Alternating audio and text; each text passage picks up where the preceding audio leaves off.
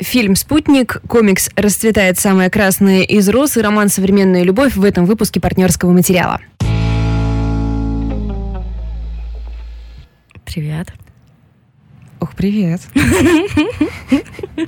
Извините, я не знала, что у нас э, э, томный подкаст, я бы иначе нас презентовала. Просто не знаю, подняла на тебя взгляд, и как-то сразу голос поменялся немножечко.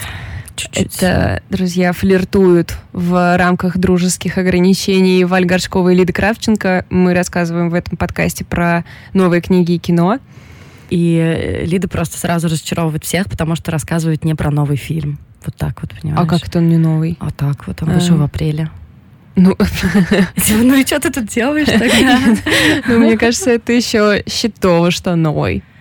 Ну да, ну то есть карантин внес какие-то свои Да. э, коррективы, поэтому можно чуть-чуть подрасслабиться. Я хотела на самом деле сегодня рассказать про фильм «Спутник». Буду пытаться сидеть на двух стульях. Российский sci-fi хоррор, который вышел вообще в апреле. И абсолютно прошел мимо меня. Ну, то есть я читала какие-то вялые рецензии, я видела в нашем чате, что его обсуждали, но и на этом все. А потом, может быть, недели две-три назад, просто все вокруг резко начали его обсуждать. М. Причем все вокруг это э, сегмент англоязычной кинокритики. То есть сначала там э, Ваучер, Голливуд Репортер, Инди Вайер, и все пишут про спутник, и я такая, чё-чё-чё?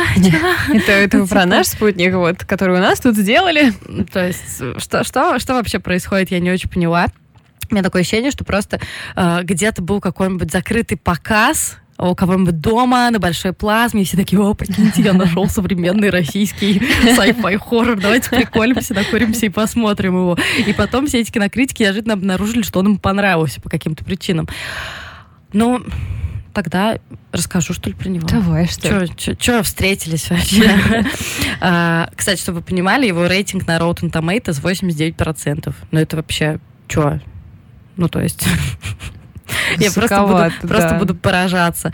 А, В смысле, сюжет... это ты- мы поражаемся еще просто факту, а не потому, что он... Да, мы некий. просто факту Мгм, поражаемся. мгм. А, сюжет. э, 83 год. Два космонавта вместе с неваляшкой, вот этой вот игрушечкой позвякивающей, в кабине некого космического корабля собираются приземляться, напевая «Миллион-миллион алых роз». Потом происходит э, некоторое дерьмо, Так. и по итогу один из космонавтов оказывается немножечко мертв, а другой эм, непонятно, что с ним происходит. Он обнаруживает себя запертым в какой-то тюрьме, непонятно где. Ну, то есть это такая тюрьма, просто комната, где есть там какая-то спальня, есть бронированное стекло, есть э, помещение для допросов и так далее. А, но главный герой, на самом деле, это вообще не этот космонавт, которого играет... Почему я такой? Если кто-нибудь играет, кого-нибудь играет Петров, Нет. а Козловский? Нет. Петр Федоров там играет, который раньше был страшно популярный, а потом почему-то перестал быть таким сильно популярным. Ну, такой бравастый молодой человек. Нет? М-м. No. Я к нему испытываю некоторую такую родственную симпатию. Очень странное описание, потому что он похож на молодого человека, с которым я ходила на шесть, наверное, свиданий.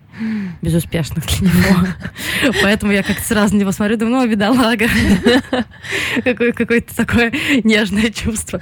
И на самом деле наша героиня это такой опальный э, психолог или психофизиолог. Они не сами там, мне кажется, не определились. Татьяна Климова, которую играет Оксана Акиньшина. И ты знаешь, я когда увидела, что там играет Акиньшина, я думаю, ой, ну все, ну опять. Вот как обычно, она такая жестокая, не жестокая, а, знаешь, такая жесткая, холодная женщина Мгм. с суровым взглядом, сжатыми губами, Мгм. отрывистыми фразами и вот все прочее. Но потом я немножко посмотрела и поняла, что лучше нее вообще тут быть никого не могло. М. Начинается все с того, что ее а, отчитывают на некоторые на некой комиссии за то, что она превысила свои должностные полномочия или за какую-то халатность или еще что-то, и она просто упрямо продолжает повторять о том, что она ничего не превысила, и что действовала она так, как нужно было. И, кстати, а, очень, очень круто вообще эта комиссия была показана. Там отдельный, мне кажется, Спасибо Наталье Швец, которая играет там буквально, я не знаю, полторы минутки председательницу этой комиссии, представляет собой вот все то мелкое зло, которое и в нашей жизни является реальным злом, и в фильме «Спутник» на самом деле является реальным злом. То есть сразу скажу, что главный там вопрос, чего бояться, того, что извне или того, что у нас тут рядом. А, Ее вербует герой Федора Бондарчука, который... Ничего себе, кто вернулся в кино? Да, слушай, ты знаешь... В смысле, он же не ак- актер-то в последнее время не работал. Не, ну нам снимался где-то, он, по-моему, в своих фильмах снимался, если mm. я ничего не путаю ну, где еще?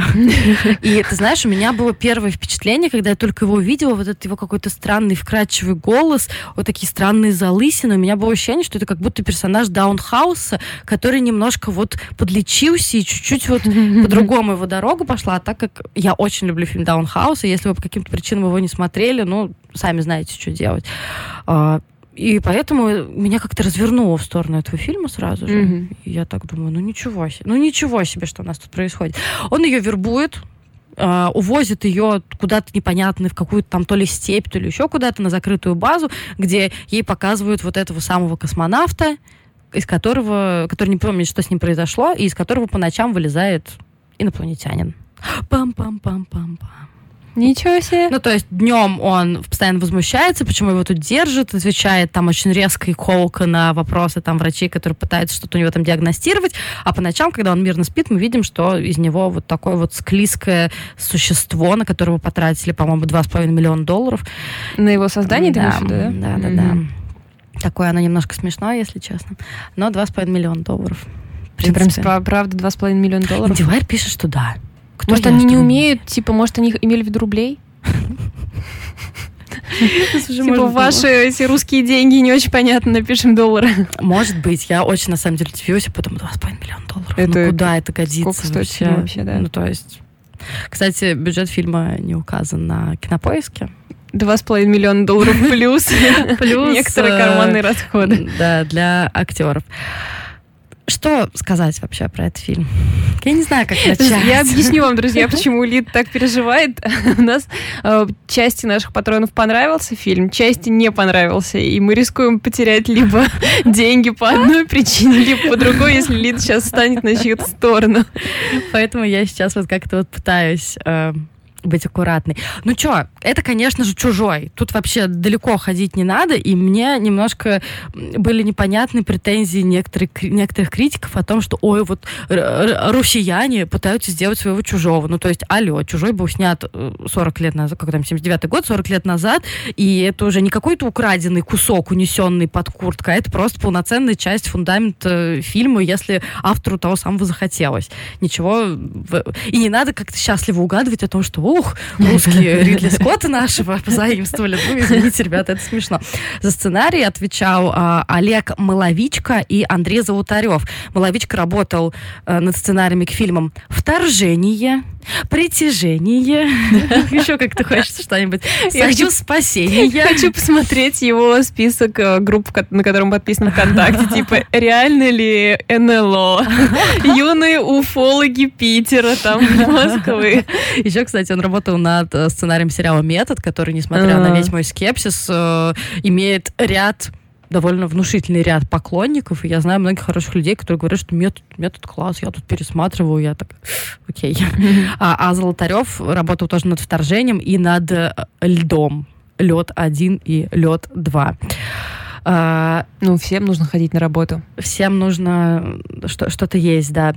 Вообще команда действительно подобралась интересная. В качестве композитора выступил Олег э, Карпачев, который, что мне в нем понравилось, он делал отвечал за музыку в документальном фильме «Знаешь, мама, где я был», и оператор Максим Жуков, который тоже молодец, в общем. «Майор Гром», например, «Чумной доктор», вот он над ним работает, я жду, когда он уже выйдет, наконец-таки. Это не знаешь, такая не супер sci-fi традиционный. Я бы скорее это назвала лабораторным триллером mm. с э, некоторым антуражем. И я скажу, что первые, например, 40 минут фильма очень хорошие. Они невозможно хороши. Ты смотришь, и я все время ловила себя на мысли о том, что М, интересно, а как они нашли Акиншину? А потом такая, блин, так это русское кино. Это я смотрю не с переводом, это я смотрю реально русское кино, потому что, да, на- настолько там иногда дают Финчера, э, М. там в плане какой-то ан- антуража, какой-то атмосферы. Очень многое строится на диалогах, то есть они там очень много разговаривают. И вот этот главное зло, вот это, знаешь, его постоянные, постоянные рокировки, ты не понимаешь, кто главное зло. Сначала вот этот инопланетянин, который вылезает там из этого несчастного космонавта. Потом, что, может быть, на самом деле этот несчастный космонавт, который, как выясняется, вообще не самый классный человек, М. говорит о том, что «Эй, вы, я герой России, выпустите меня оттуда», и выясняется, что он бросил своего ребенка гнить там в каком-то ростовском детском доме. То есть, да, вот так, как там получилось. Или это, на самом деле, вот этот Бондарчук, э, который то ли профессор, то ли полковник, мы не очень понимаем, что он, кто он вообще. мне кажется, это типа теперь все полковники, кто врачи, И- учителя тоже через слэш полковники. Да, смешно. И именно поэтому мне так обидно за все то, что происходит потом, после этих 40 минут, когда этот камерный лабораторный триллер превращается просто в какой-то набор, я не знаю, а, из стрельбы, побега, там какого-то экшна, и довольно непло- неплохо скроенный герой того же самого Бондарчука получается, знаешь, таким генералом из «Аватара», который М. все круши, ломай и все прочее. То есть там пытаются ему навязать какую-то его собственную философию, но это уже вообще абсолютно неинтересно за этим наблюдать. А, но хорошо то, что в конце концов до каждого, наверное, дойдет, что главное зло это вот это, знаешь, такой институционный контроль. И нам это показывают вот сходу, вот в этом моменте допроса или какого-то, не знаю, там, отчитывают эту главную героиню. И еще раз вот эта актриса Наталья Швец, которая играет председательству, председательствующую. И это, вот знаешь, воплощение такого ежедневного российского зла, то есть маленького, по сути, человека, который получил власть уничтожить жизнь другого. Мгм. То есть, по сути, он не обладает супервластью. Ну вот, например, сейчас она может взять и перечеркнуть ее карьеру. То есть мы видим, что там речь идет о каком-то мальчике с эпилепсией, которого там она перекрывала ему воздух, то есть э, к- как-то его там топила или еще что-то такое. Есть такой метод лечения эпилепсии, это там известная штука. Типа все еще? На ее основе, мне кажется, что как-то по-другому сейчас работают. Мгм. Ну, то есть это действенно и все прочее. И подмена каких-то понятий, и еще все прочее. И абсолютно та речь, которой, с которой, к сожалению, сталкивался каждый из нас, когда сталкивался с системой, с государством. И это очень, это очень классно. Это, чтобы без спойлеров, там есть эм, вот у этой, на этой военной базе есть некоторый способ взаимодействовать, держать в узде вот это инопланетное чудовище. И этот способ тоже, знаешь, такой, мне кажется, российским людям как-то генетически отзовется. Это все.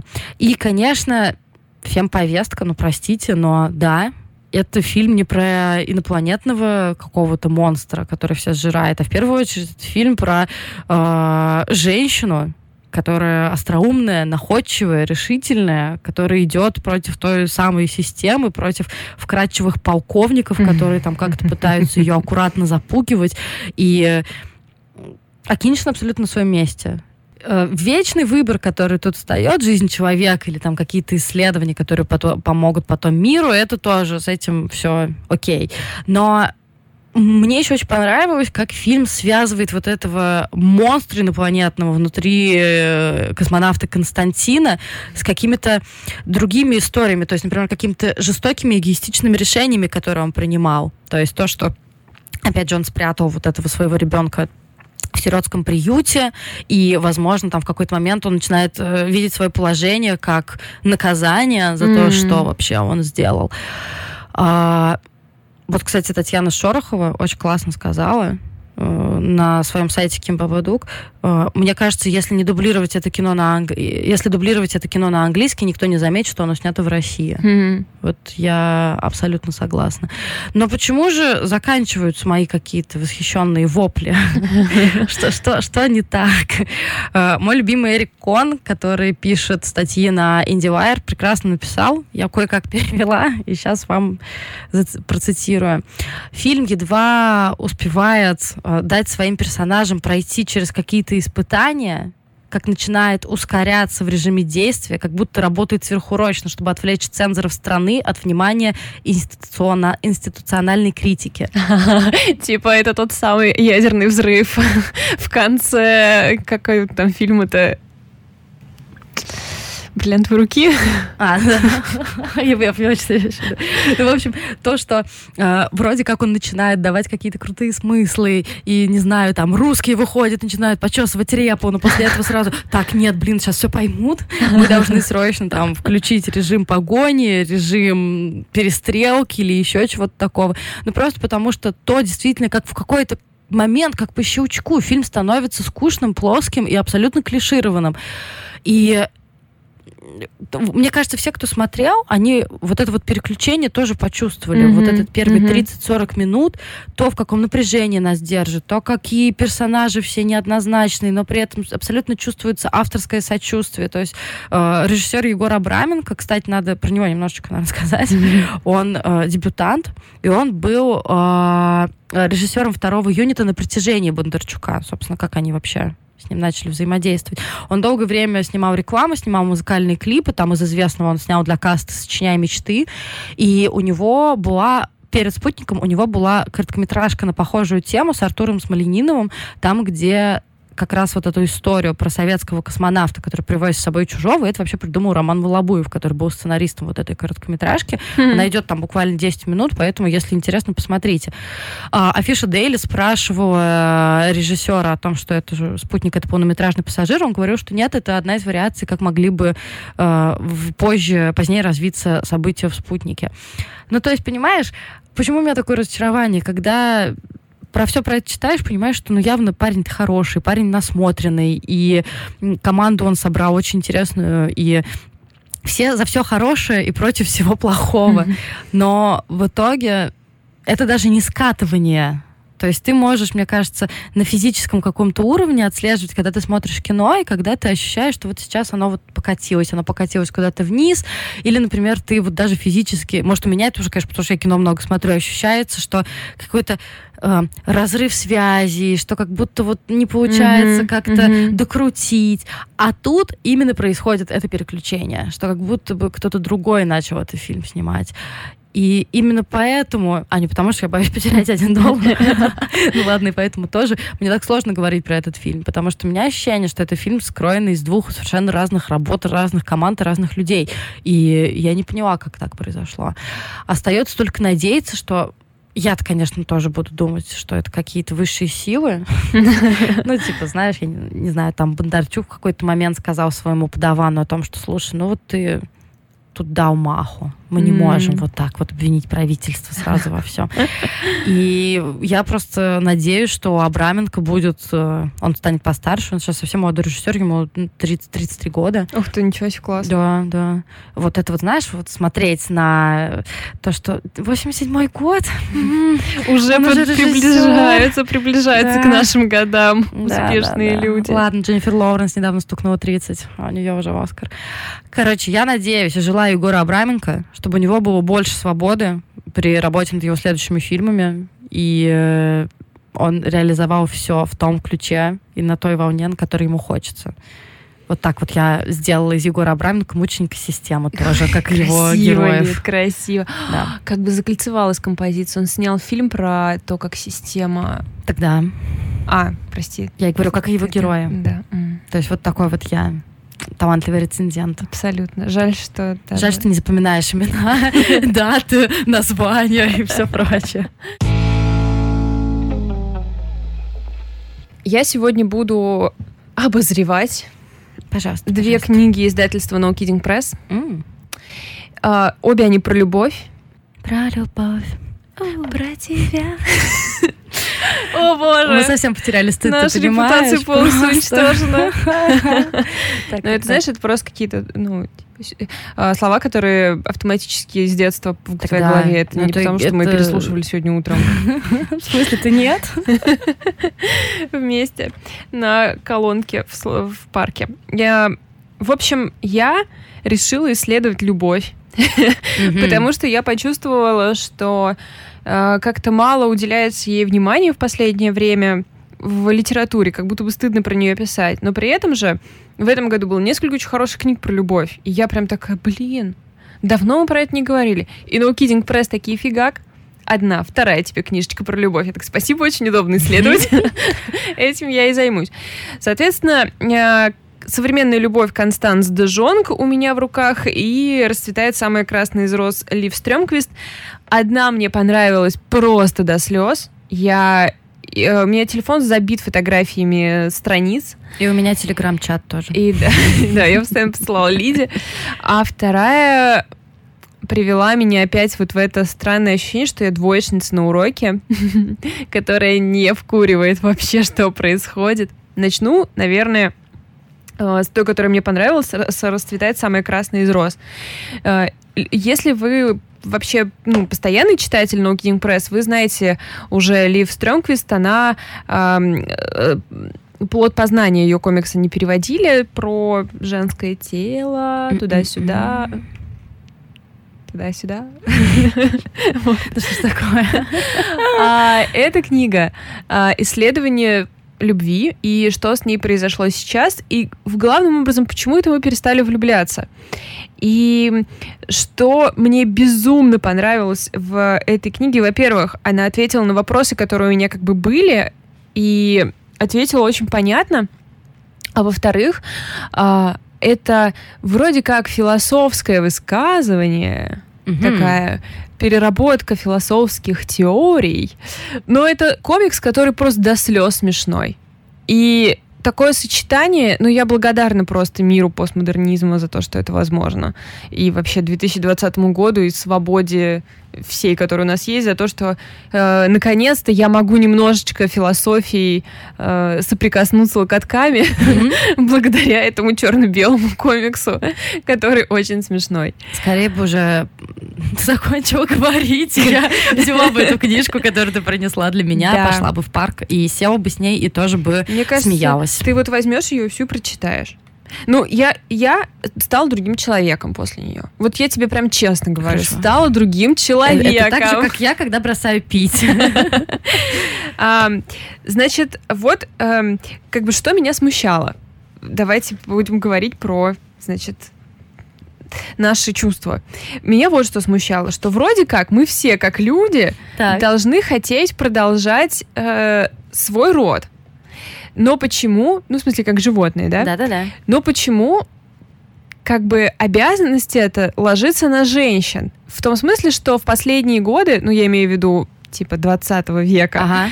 а, мужчина вроде как по- позиционируется как свободный э, человек, который, в общем-то, не хочет быть обременен семьей и, да и, в общем, отношениями, а женщина такая, типа, блин, поскорее бы мне родить, яйцеклеточки-то уже напересчет, а, а, но при этом ей как бы еще надо карьеру строить и учиться и все прочее, но при этом ей еще надо быть феминисткой и как бы заниматься собой, в смысле своими желаниями и преследовать свои цели. И как ей это все уместить в голове, при этом не навязаться своему парню, не прийти ему и сказать, знаешь что, дружок, часики, блин, тикают, реально. Это, конечно, смешное выражение, но мне также пора рожать, так что выключай приставку, пошли делать детей. Типа ты не можешь так сказать, да?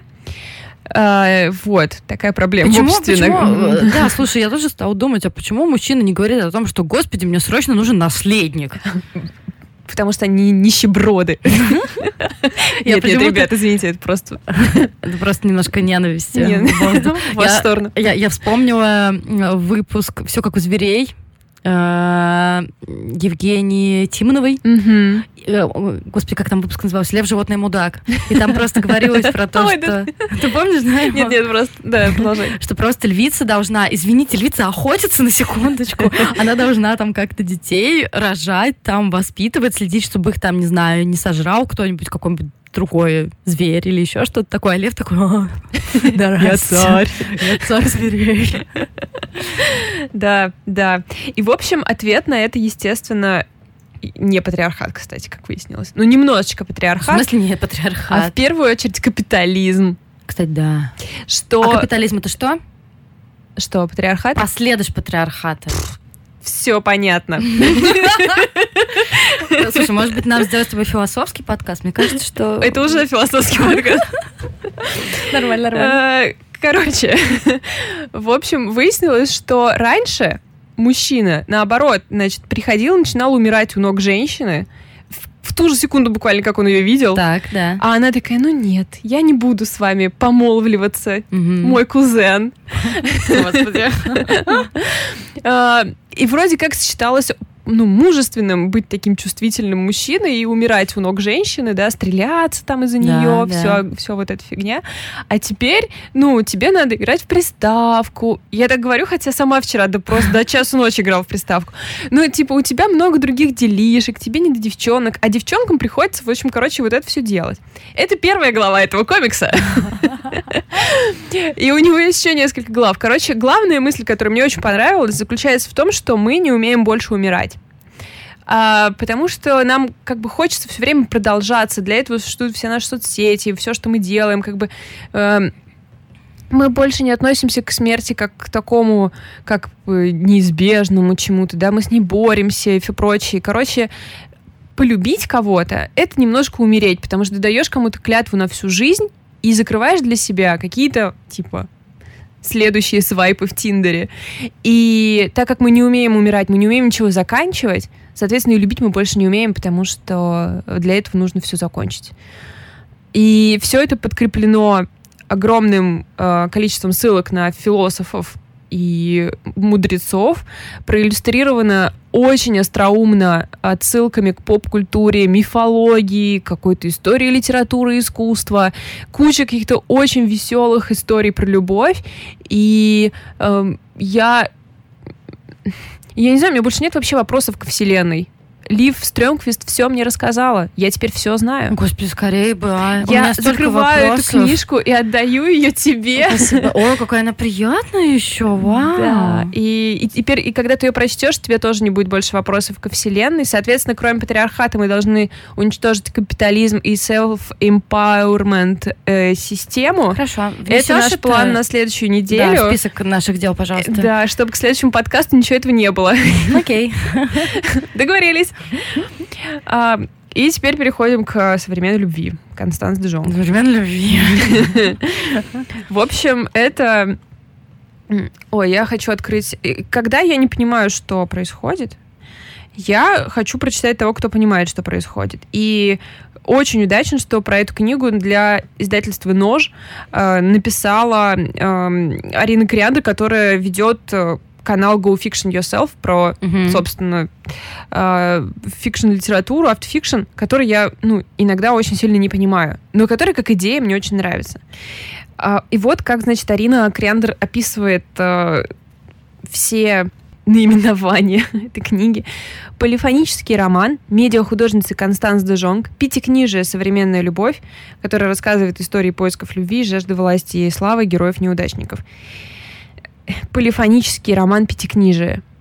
Уже довольно сложный старт, и внутри, в общем, проще, конечно, не становится, потому что и точка зрения меняется, и перез- повествование нелинейное, общего сюжета здесь никакого нет, и нет никакого, никакой зацепочки, никакого ключа, как расшифровать это все. То есть вроде как это одна и та же история, это история отношений и поиска вот этой любви и успеха.